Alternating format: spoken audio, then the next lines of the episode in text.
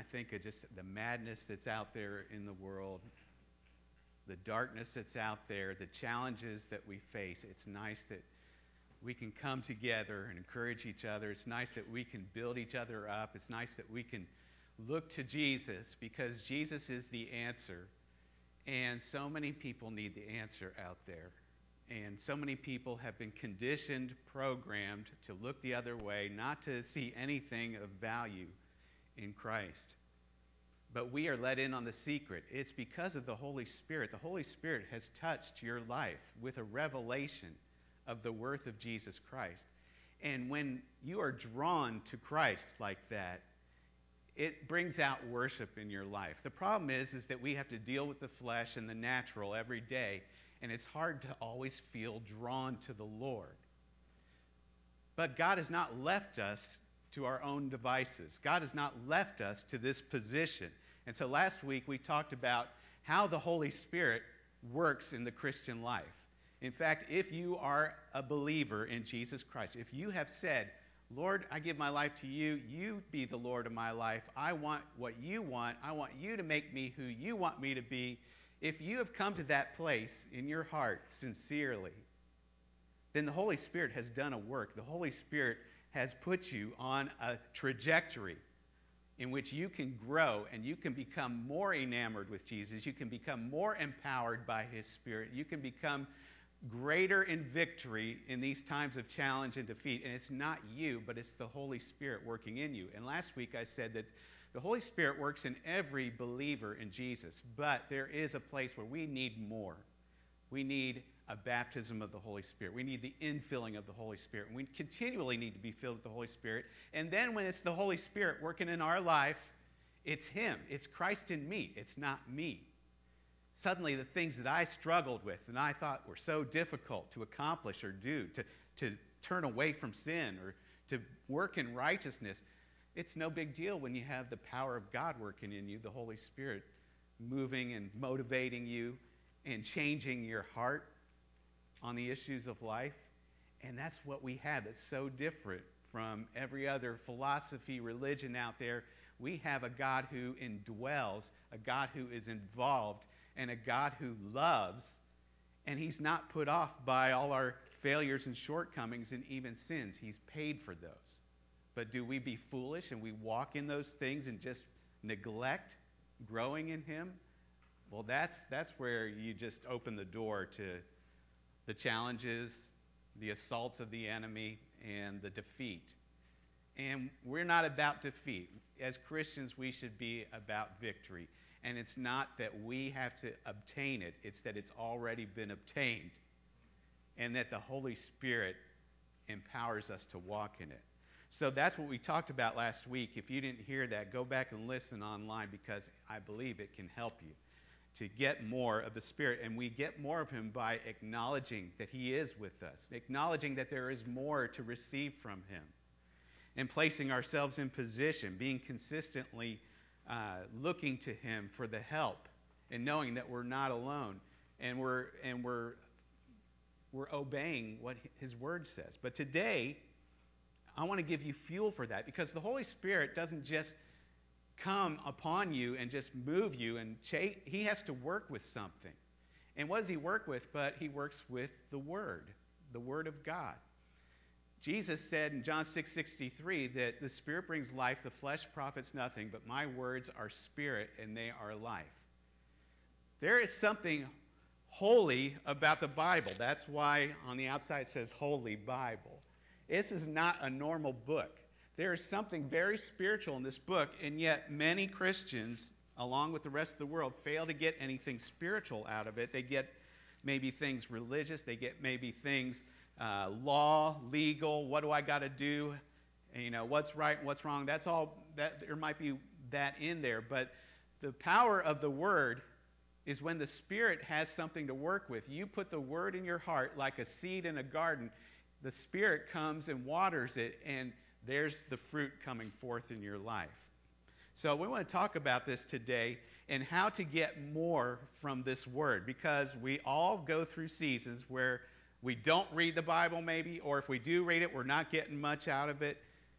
But there are some hints in today's passages that we can talk about that's going to help us to give the Holy Spirit something to work with. You need to put fuel in your vehicle to get it going. You need to put nutritional fuel in your body to keep it running. And your spirit needs the Word of God fuel so that the Holy Spirit can move and that Christ in you, the hope of glory, can be your story. So I want to start by looking at 1 Timothy 4, verse 13 to 15. And I'll read through that and then look at each. Till I come, give attention to reading, to exhortation, to doctrine. Do not neglect the gift that is in you, which was given to you by prophecy with the laying on of the hands of the eldership.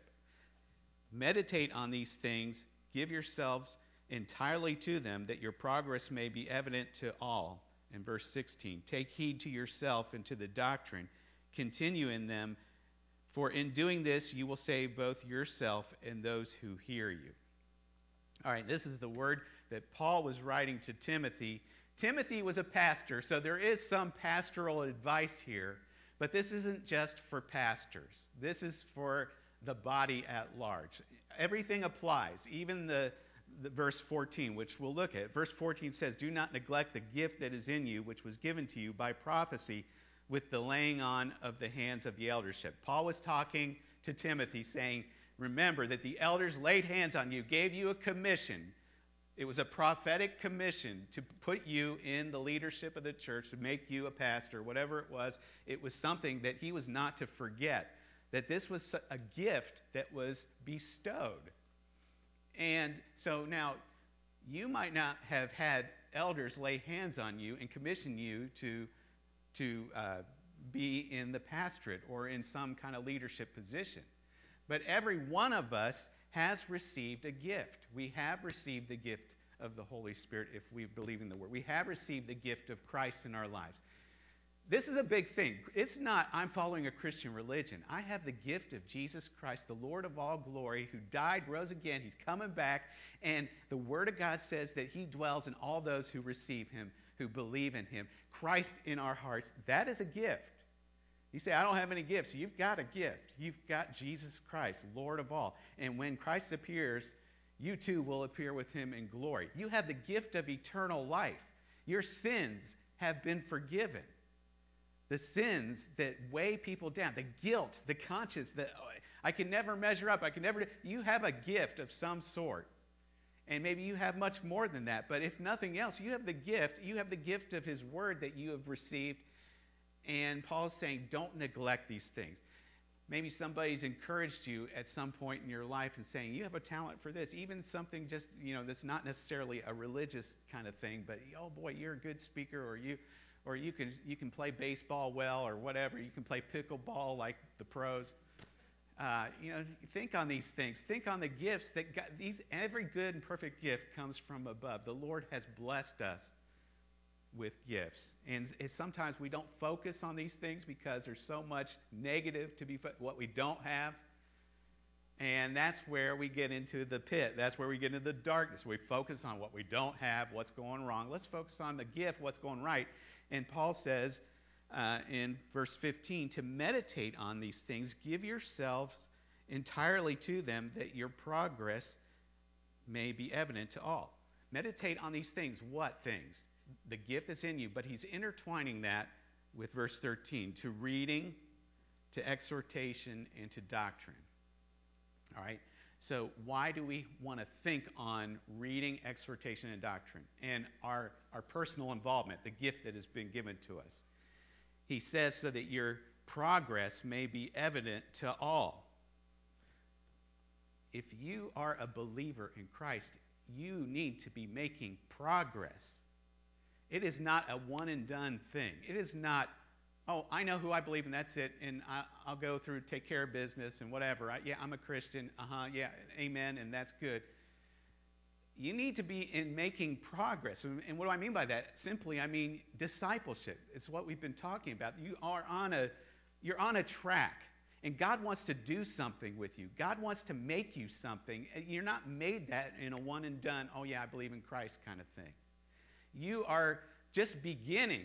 when you say, Yes, Lord. You are just beginning when you say, I believe. You are, you are put on a path, and now you are growing into something. And Paul says you want to make progress. And why would anyone not want to make progress? If you think it's so wonderful to know the Lord, that's just a little tiny smidgen, a little drop in the ocean of the love of God and what God can do in our lives and how He can use us. If you want to grow in that, you are in a better place. You want to make progress. And then Paul says not just progress, but it would be evident to all. Evident to all. That means that something in you is different, something in you is changed, something in you is seen. We, we like to see fruit grow on our plants, right? We like to see fruit if we plant something. We like to see things that we believe for in prayer, that we're asking God for. We like to see the evidence of things not seen. That's what faith is, right? so, a life of faith, how is that any different? We want to see that something's making a difference in my life. And something is, is working in me that's, that's being seen. If, if people you work with, if people you interact with don't know that you're a Christian, you might still be a Christian, you might still be saved, but they're not seeing it. Paul is instructing Timothy here. It needs to be seen. Jesus said, Go and make disciples. What is a disciple? A disciple is one who becomes like his master. And again, you say, Well, it's too difficult. How can I do that? Well, again, it's not you, it's Christ in you that does it. But we have something to do with it. We have to place ourselves in position. We have to meditate on these things and give ourselves entirely to them. You know, people give themselves entirely to different things their careers, or to a certain relationship, or to a hobby. Or, you know, people throw themselves into things that are important. And what could be more important than growing in the Lord? And that's where we have to say, I'm all in. I'm all in. Not a lot of people shouting and saying, Yeah, Let's go. Come on. Well, you know, I know a lot of people are just quiet, but you get excited on the inside. But sometimes, if you're not excited, what are you going to do? You got to wake yourself up. Like Randy said, I didn't care about getting up out of bed this morning. You know, I have to start slapping myself, say, "Come on, come on, buddy, let's go." And then I kind of get going. This is the last thing I feel like doing, and I get going, and then I start clean up and stuff, and then suddenly I'm, I'm up and I'm at him, and, and there's life. Well, it's the same spiritually speaking. You know, you might not have an excitement for the Lord. You, it, it's difficult in this world. You, we're, we're guided by so much in the natural. The flesh is against us and things.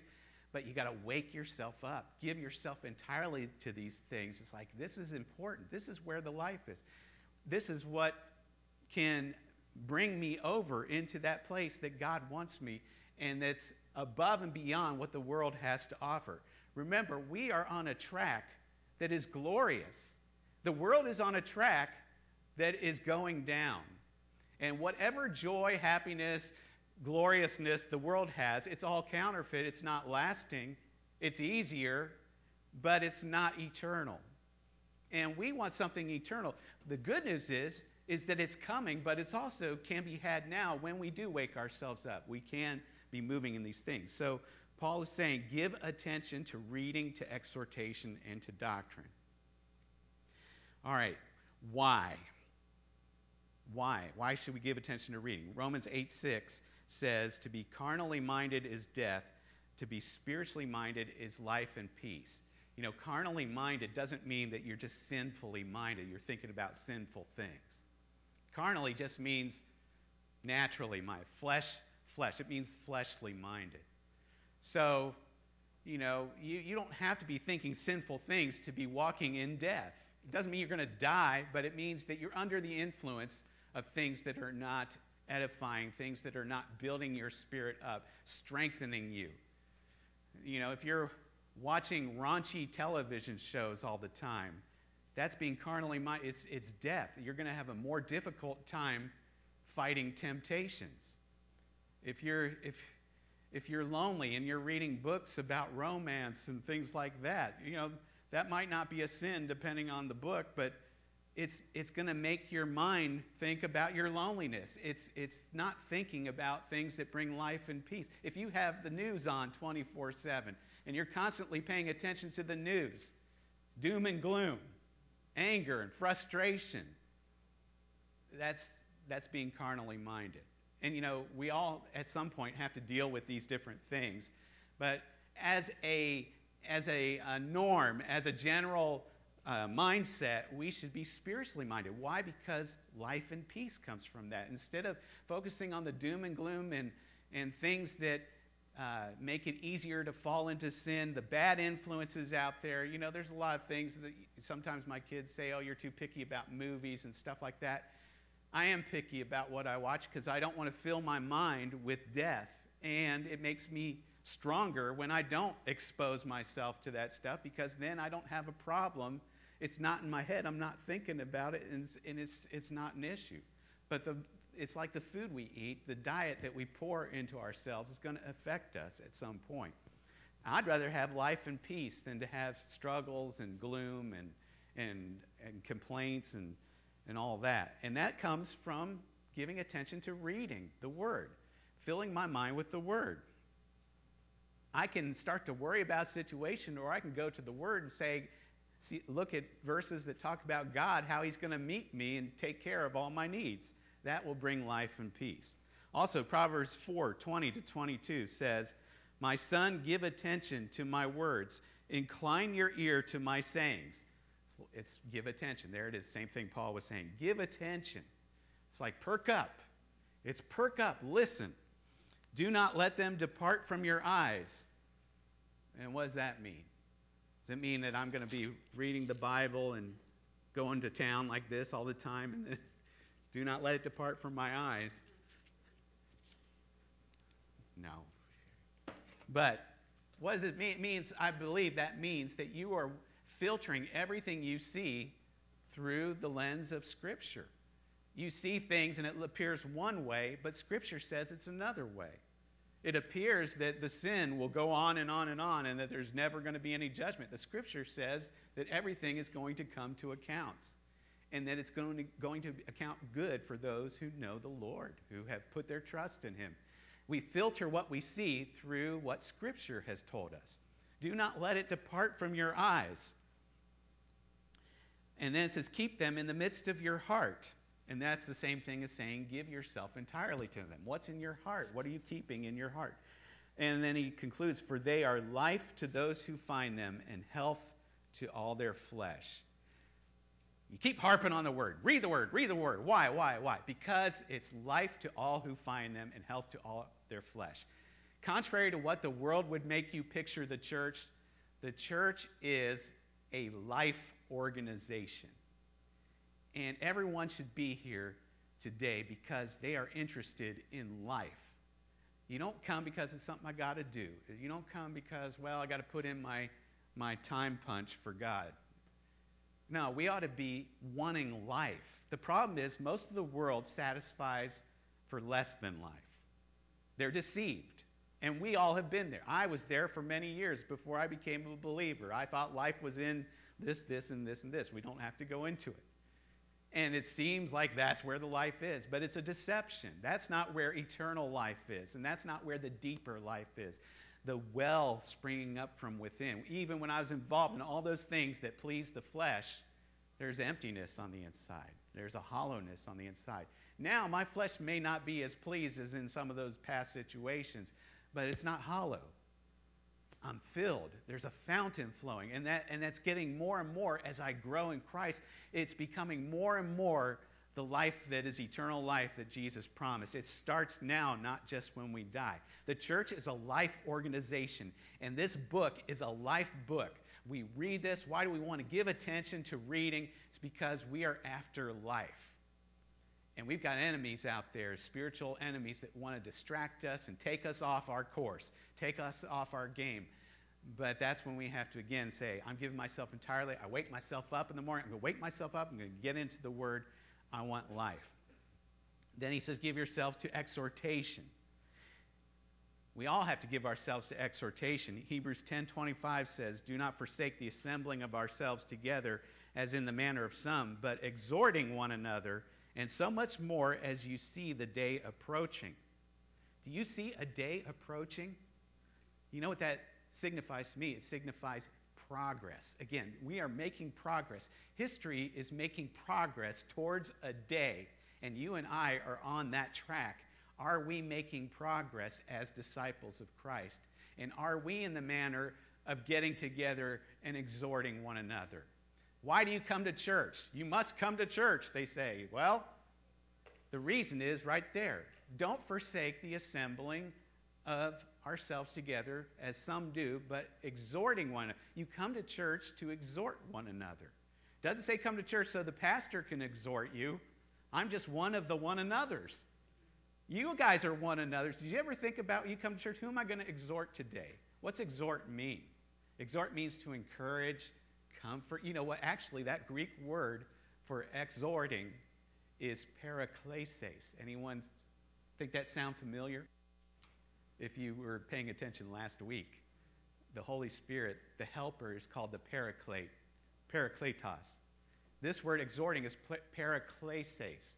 Same, same Greek derivative. The point is, is that you have, you have the same opportunity to do what the Holy Spirit does. In fact, it's the Holy Spirit working in you that you can encourage, you can help, you can comfort, you can console, you can be an advocate. It's because you've got the word of life and the Spirit, the parakletos in you. You can exhort, which is paraklesis. And so, you ever think about that? I'm going to come to church today and I'm going to be encouraged. What about, I'm going to come to church today, I'm going to encourage someone. It'd be great if you came with this minister mindset. I'm, I'm gonna, who can I pray for after the service? Who can I care for? Give an encouraging word or something. But why do you need to do this? We need to exhort one another because there is a day approaching. And like I said, sometimes it's difficult to have this book of life activate life in us. And that's why we need each other, not just the preacher exhorting, but one another's helping us as the day approaches so that we can stay on track. We are life people. This is a life organization, and we're life partners. We're doing life together, they say. And we want to encourage one another. How are you doing on this thing? Did you get a revelation this week? I got this. What's the Lord showing you? This is this is help. This is what brings encouragement in life and peace. To be it's being spiritually minded too. And he says, give attention to doctrine, which is basically talking about the teaching from, from the scriptures. And a lot of people in the church, you don't have to be a pastor or an elder to pay attention to doctrine. Everybody should have understanding of doctrine.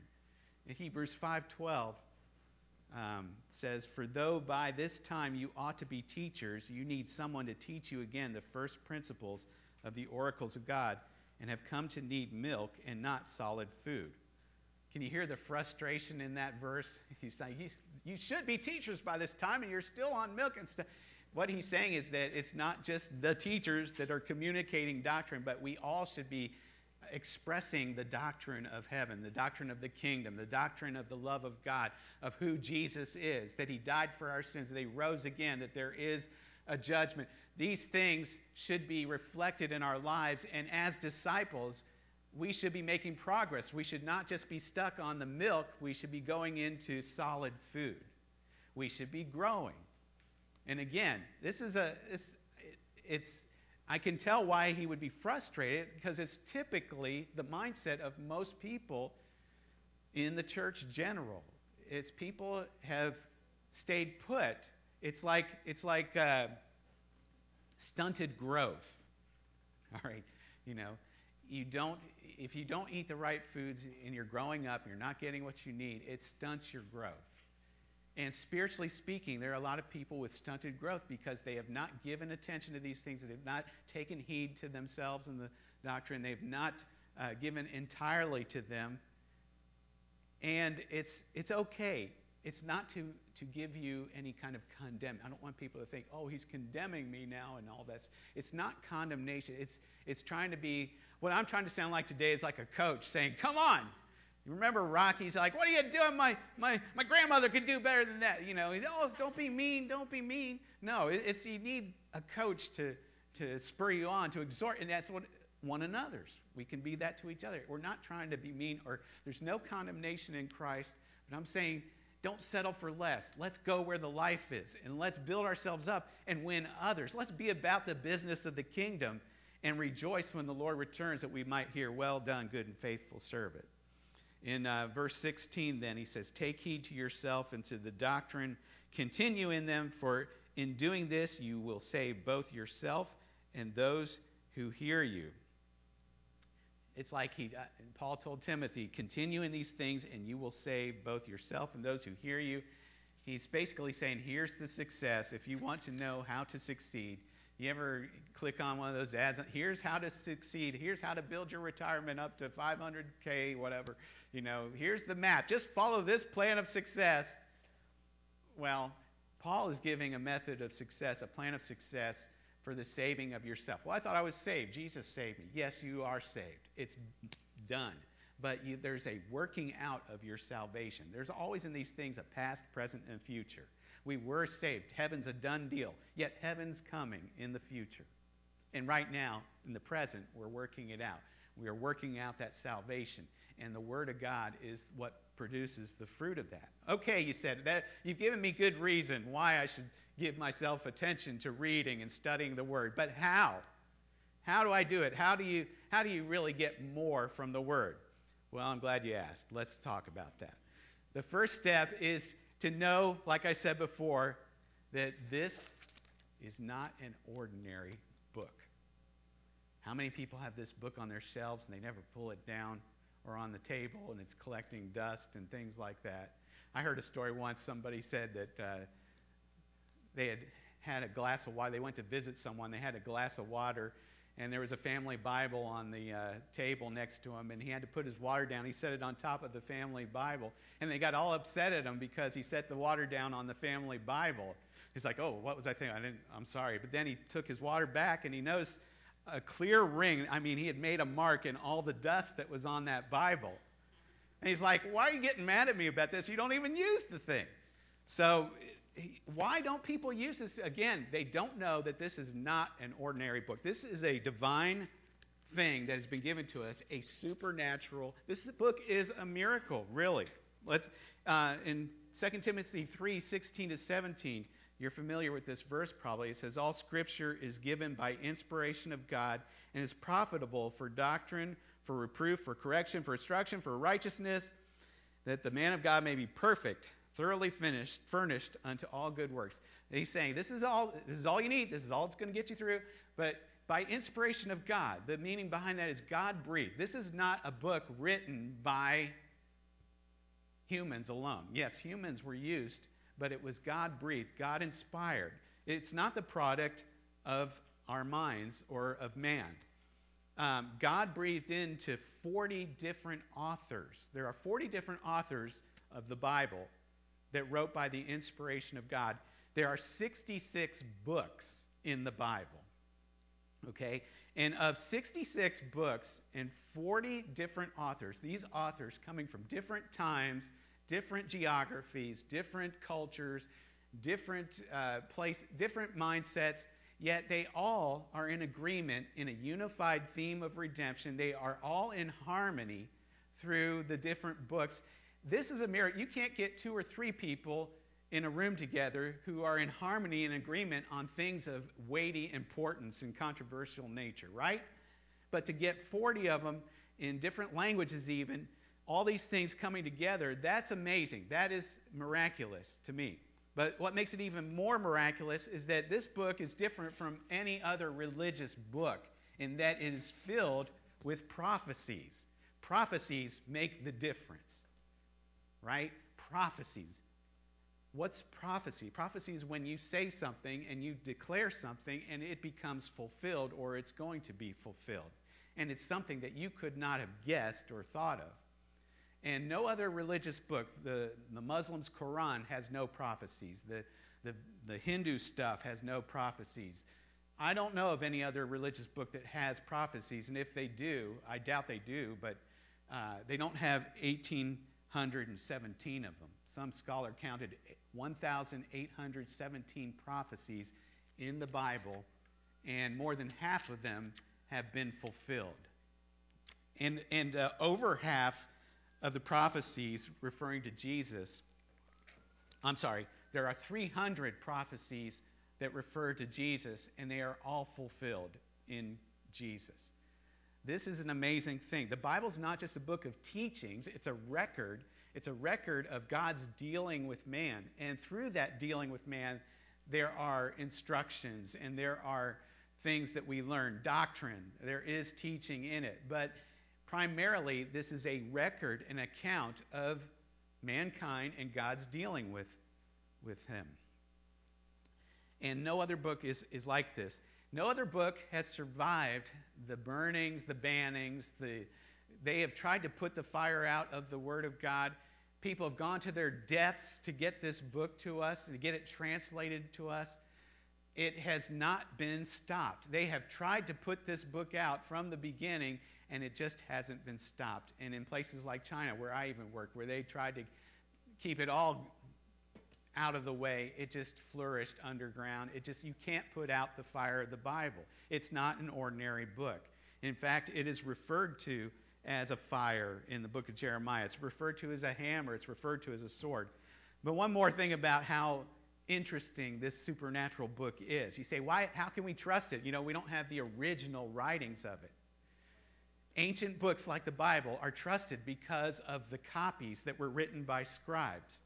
Okay, this is really interesting. So don't be afraid of the academic stuff here. Try to tune in. Give attention because this is really, I think, neat. The ancient documents, we don't have the original autographs, but we don't have the original, the autographs being the original written documents these were written on.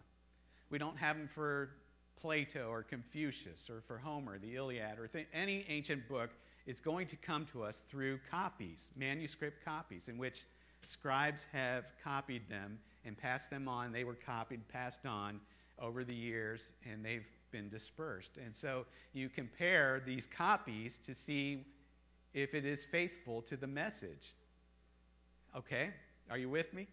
All right, so I want to just tell you a few ancient manuscripts and the copies they have. For example, Confucius. No one questions the writings of Confucius and there are only, from what I've learned, 30 copies, 30 manuscript copies that have circulated.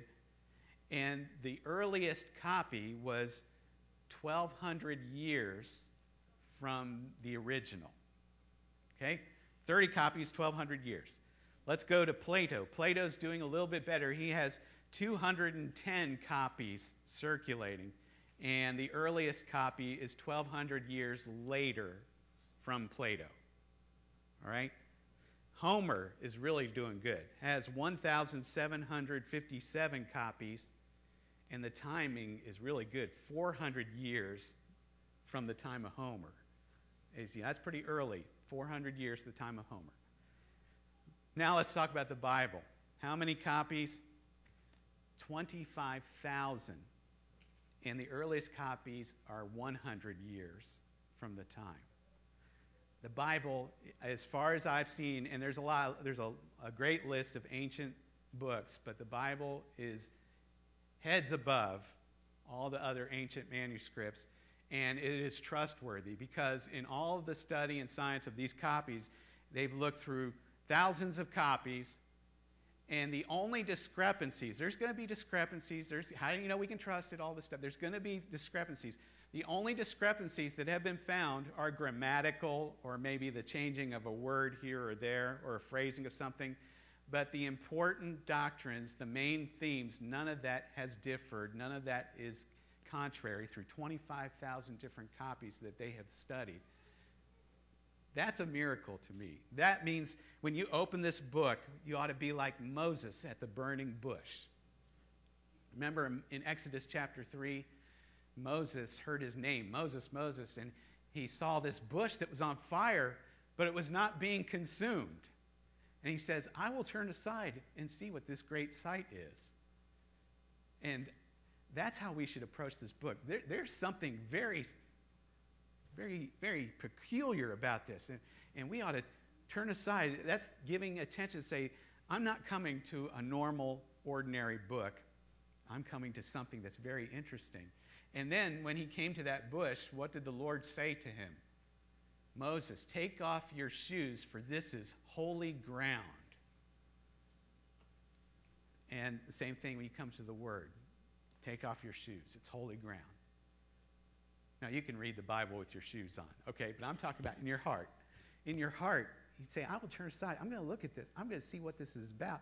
And, and this is holy ground, so, you know, in a spiritual way, you take off your shoes and you're ready to hear from the Lord.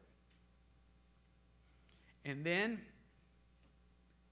you, you pray the prayer of Psalm 119.18 or something like it, in which David said, Open my eyes that I may behold wonderful things in your law.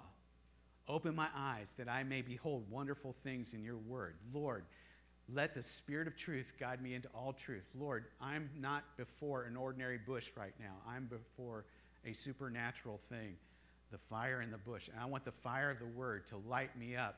I can't get that except you, Lord, open my eyes to see things and to understand the truth and to get these things from your Word. All right? So in 1 Timothy again, Paul said to, to uh, Timothy to meditate on these things.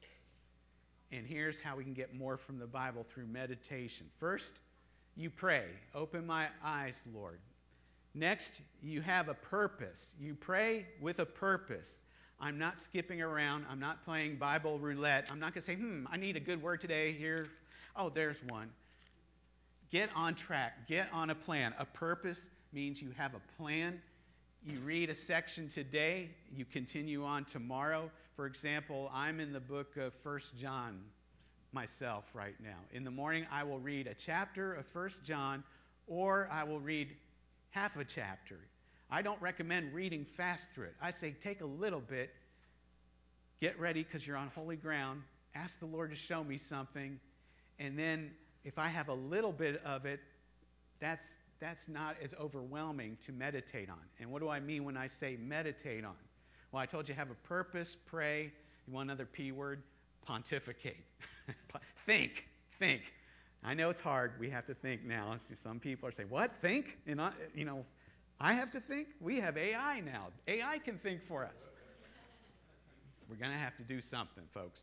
And it's good because remember, to be spiritually minded is life and peace. So get out the old uh, WD 40 on the thinking gears and start meditating. So I say, I take a little bit, and when it says meditate in uh, 1 Timothy in 15, it says uh, the Greek word is melita, which means revolve in the mind.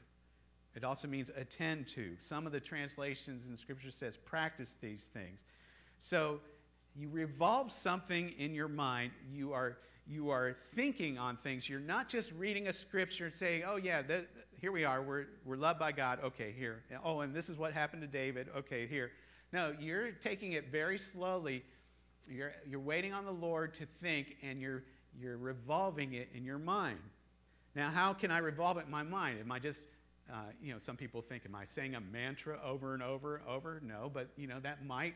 God loves me this word says God loves me. I can keep that going.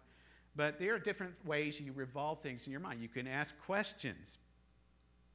You ask questions about the passage. What does this passage mean, Lord? What does it mean when He talks about this? And, and uh, what is it saying to me about God? What is it saying to me? What does this teach me about myself? What does it teach me about what I need to do or what I need to change? What does this teach me about God's relationship to me? What does it teach me about this, the background of this book? These are questions you can ask. Then you make connections. There are connections that, well, I've seen this, this talked about here. Where else does it talk about this in the Bible? I remember reading an, a story about the fig tree in the Bible. Jesus cursed the fig tree, but that's in two Gospels. It's in Matthew and it's in Mark. Uh, I think it's, it might be Luke have to go back and look that up. But it's in two different places. That's what I would do. I'd, I'd, say, well, I've just read this today. Now I want to read it in the other passage. Why would I want to do that? I'm revolving it in my mind, and I'm going to get a different perspective on it from here. And it might not be that there's the same thing that you look at. You can make connections through different words, like, like uh, I'm going to look at something real quick here. The crown of righteousness. We read Paul talking about the crown of righteousness. In another place, it talks about the crown of life. I can make a connection. That, that same word crown is used. One place it says righteousness, one place it says life. And I'm just thinking about how righteousness is life, and you make these connections, and you're seeing things come together. And it's, it's fun. It's almost like you're, you're discovering things when you do this. And you revolve things in your mind by considering the context, the context of the passage. And another thing I like to do is put myself in the passage.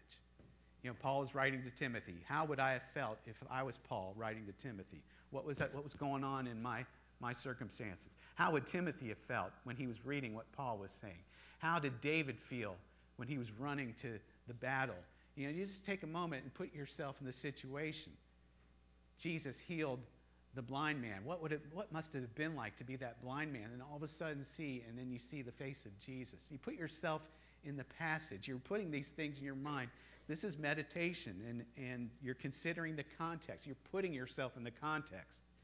But also, you consider the context of the book you're reading, you know, not just pulling a scripture here and there, but saying, how does this work with the previous passage I read? Because often they're connected. One of the things that gets me angry is that some of these headings in Scripture, they, they disrupt the flow of the context. You know, when you see a heading in Scripture, those are inserted by non inspired editors. Okay? And sometimes you have to just disregard the heading. Sometimes they're useful if you want to if you want to look up the parable of the lost son and it's easy to find because there's a heading it says the parable of the lost son. But those are rare and few. Most of the headings, in my Bible anyway, are pretty useful. They're breaking things up, and that's good, and that can help you get a shorter passage of Scripture to meditate on. But you want to make sure that that heading isn't interrupting a previous thought, because often they're connected. And even sometimes the chapters, the, there's different chapter break, but they're connected. You keep going a little bit. So, all right, thanks for telling me all that. Well, what good is it? I don't know how to do that. Well, let's just look. I'm going to finish up real quick here. Let's just practice it together for a second. Let's look at 2 Timothy 4, verse 6 to 8.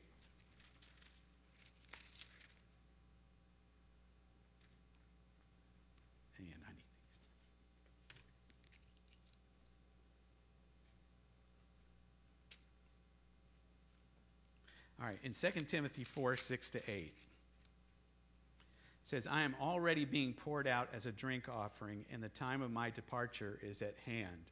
Okay, I would read through, like I usually do before preaching, I'd read through each of these verses, and then I'd go back and start at the first verse again. I am already being poured out as a drink offering. And I just stop and think about that. What, what is he talking about there? He's talking about his, he's given everything. And you know, I would start to think about my departure. He's talking about his departure. He doesn't seem very troubled. And just start thinking about how Paul gave himself so much. He, he likens it to a drink offering. And just thinking about what I've been talking about, the progress, he says, I fought the good fight. And I'd say, I'm fighting a fight. I'm not alone in the battle. And, and the Lord, it's not strange that we're going through battles. And just thinking a good fight. And I start looking at that word good, just honing in on good. It's a good fight. What's a good fight? I could think a good fight. What is a good fight? There's lots of things you could think. A good fight's a fight you uh, you win, right? That's a good fight when you win. It's a good fight when you're fighting for the right things. It encourages me if I stay on that for a little while, saying Paul fought the good fight. He's gone before me. Maybe that gives me some encouragement. I have finished the race. I would start to think about my race. Am I going to finish the race? You can turn it into prayer. Meditation comes leads into prayer. Lord, help me to finish the race. Help me to fight the good fight. And, uh, and just strengthen me for these things. Meditation can turn into prayer. And then it says, finally, there's laid up for me the crown of righteousness. The crown of righteousness. That is a, a, a royal thing, a crown. I, what do I think of when I think of a crown? You know, we're revolving things in our head. I think of a king when I think of a crown, or a queen when I think of a crown. I think of royalty. And it's saying that there is laid up for me uh, a crown of righteousness. And, and I, I would look at that and say, well, that's good for you, Paul. You are royalty. But then the next verse says it's also to all who have loved his appearing. So I can, I can take that and say that's for me too. The crown of righteousness is coming. And I talked about connections. Most of your Bibles will have in the center some references, or they'll be on the sides. And I noticed when it said crown of righteousness, there's a little little reference mark there. So I looked at the reference mark and I said it said James 1:12. So I said, what's what's the reference to that? So I looked at James 1:12, and there it talks about the crown of life. And so I like to do that. That's a good way to make connections. You look and see what the references are pointing to, and sometimes that's how you're going to learn your Bible. You're going to say this is here and this is here and it's all together. And you see, well, James in James it talks about the crown of life, and you make that connection, crown of righteousness, crown of life, which the Lord, the righteous judge, and I can stop there and say, He's holy, He's a judge. I'm going to have to stand before Him. That could start to get me a little anxious, but then I can just turn it and say, Look what Jesus did. He gave me the ability to stand before the judge. And he will give to me on that day, and not to me only, but also to all who have loved his appearing. Have I loved his appearing? You ask questions. What about me? Have I loved his appearing? I haven't thought much about his appearing lately. Hmm, I'm going to make a point to start thinking more about his appearing. This is how we feed ourselves with the word.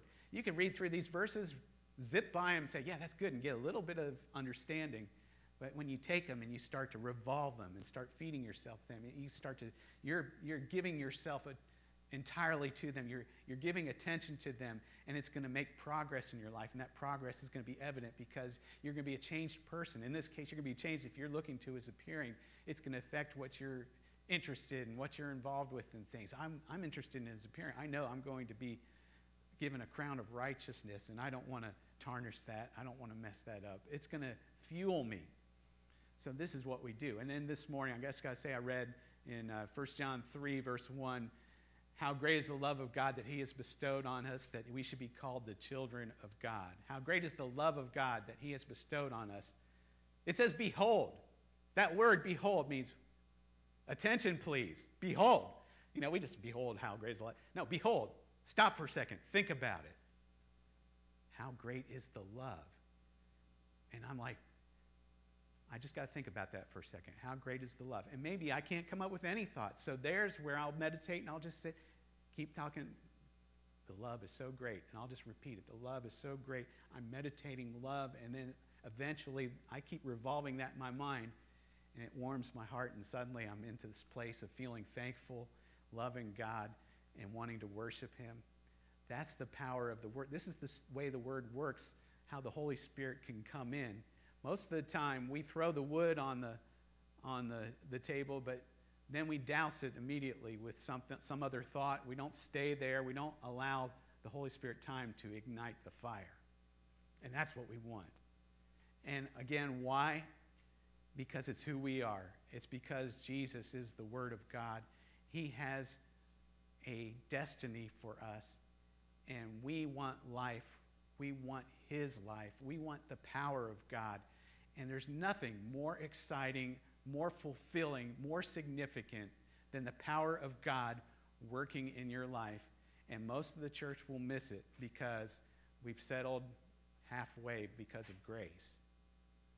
I'm saying, don't feel condemned if that's you. I'm saying, come on, Rocky, let's go. What are you what are you messing around with? There is great there's a championship to be had. And that's going to that's going to change the world. It changes you. You become unstoppable in whatever environment you're in. You become rooted and grounded in love and you have the life and peace of a spiritually minded walk with Jesus. That's a good deal. But you can't get anywhere without the Word working in your life consistently like your, your daily bread. Give us this day our daily bread.